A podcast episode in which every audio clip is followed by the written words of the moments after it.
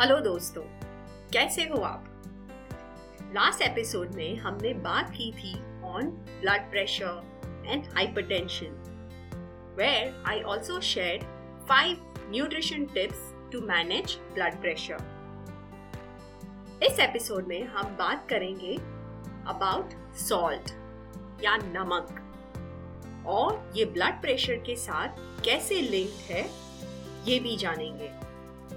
And yes जानेंगे कौन सा नमक खाना चाहिए एंड कितना खाना चाहिए so those who are listening me for the first time and to my regular listener welcome to Health Secrets by Swati I'm Swati, your clinical nutritionist come dietitian with more than 15 years of experience across famous hospitals, fitness centers, and as a freelancer. I serve clients across the world. In my podcast series, I share nutrition science based health secrets for the people who aspire to stay healthy, fit, and happy. For daily dose of health and nutrition updates, you can connect with me on my Facebook page and Instagram handle, Health Secrets by Swati.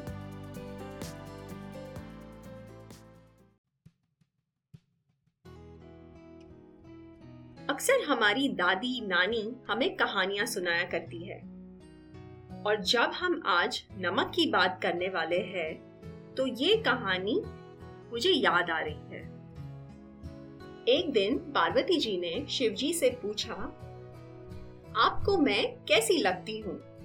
मीठी, चीनी जैसी या नमकीन, नमक जैसी?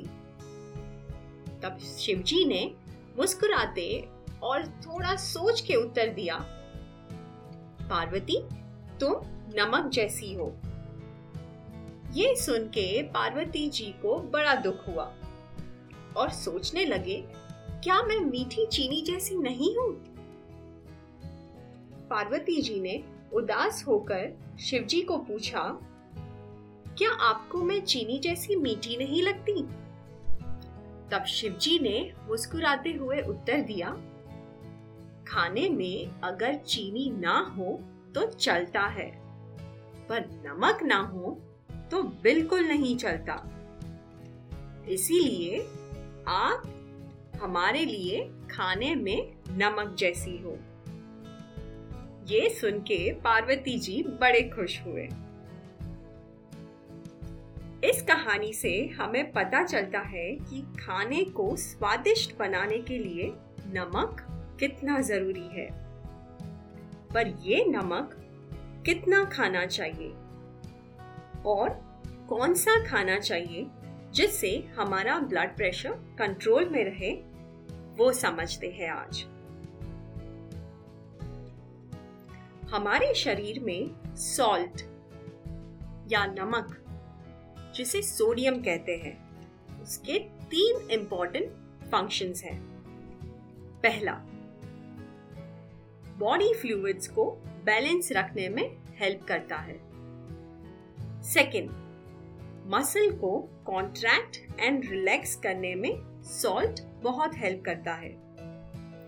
Third nerves में message transmit करने में सॉल्ट हेल्प करता है।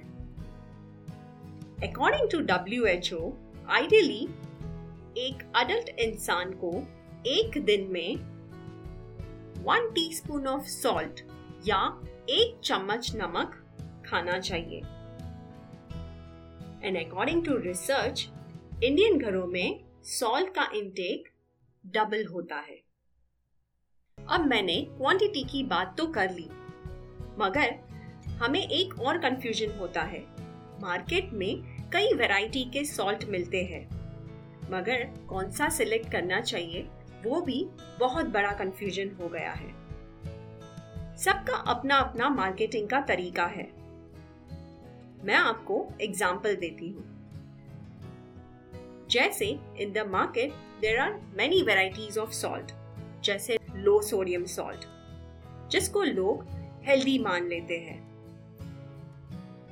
Though it is low in sodium but it is high in potassium content which is very harmful for your kidney and heart वैसे ही हिमालया सॉल्ट या रॉक सॉल्ट में sodium levels तो ठीक होते हैं बट वो आयोडाइज नहीं होते हैं। आयोडीन बहुत इंपॉर्टेंट मिनरल है थायराइड फ़ंक्शंस के लिए। इसीलिए हमेशा आयोडाइज्ड नमक ही खाना चाहिए। इसीलिए इसमें एक क्वालिफाइड डाइटिशियन या क्वालिफाइड न्यूट्रिशनिस्ट की सलाह लेनी बहुत ज़रूरी होती है। सो so, मेरी तरफ़ से ये एडवाइस रहेगी कि खाने में कम नमक खाने की हैबिट डालनी ज़रूरी है। and use variety of salt in different dishes to get health benefits of all also avoid packaged preserved and processed food जैसे papad cheese noodles butter pickles salty snacks ketchup et cetera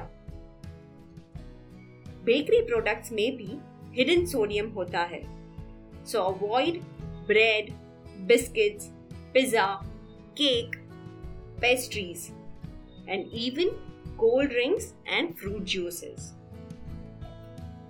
And before buying packaged foods, always check the food labels. Before I end this podcast, I would like to share a very important tip to reduce salt intake. हमारे Indian घर में हम चावल में, रोटी में, छाछ या दही में सैलेड में ऊपर से नमक डालते हैं। पर अब ऊपर से नमक न डाल के आप नींबू का रस या आमचूर पाउडर और यूज़ सम हर्ब्स और spices to make your food healthier and tastier and चावल और रोटी के आटे में नमक डालना बंद कर दें जिससे आप नमक का इंटेक कम कर दोगे।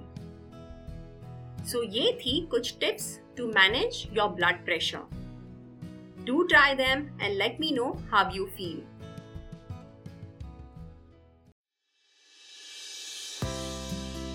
thanks for listening to my podcast hope you enjoy listening it Don't forget to subscribe and drop a comment. I would like to hear them from you. In my next episode, I'll come up with one new topic. Till then, Take a very good care of yourself.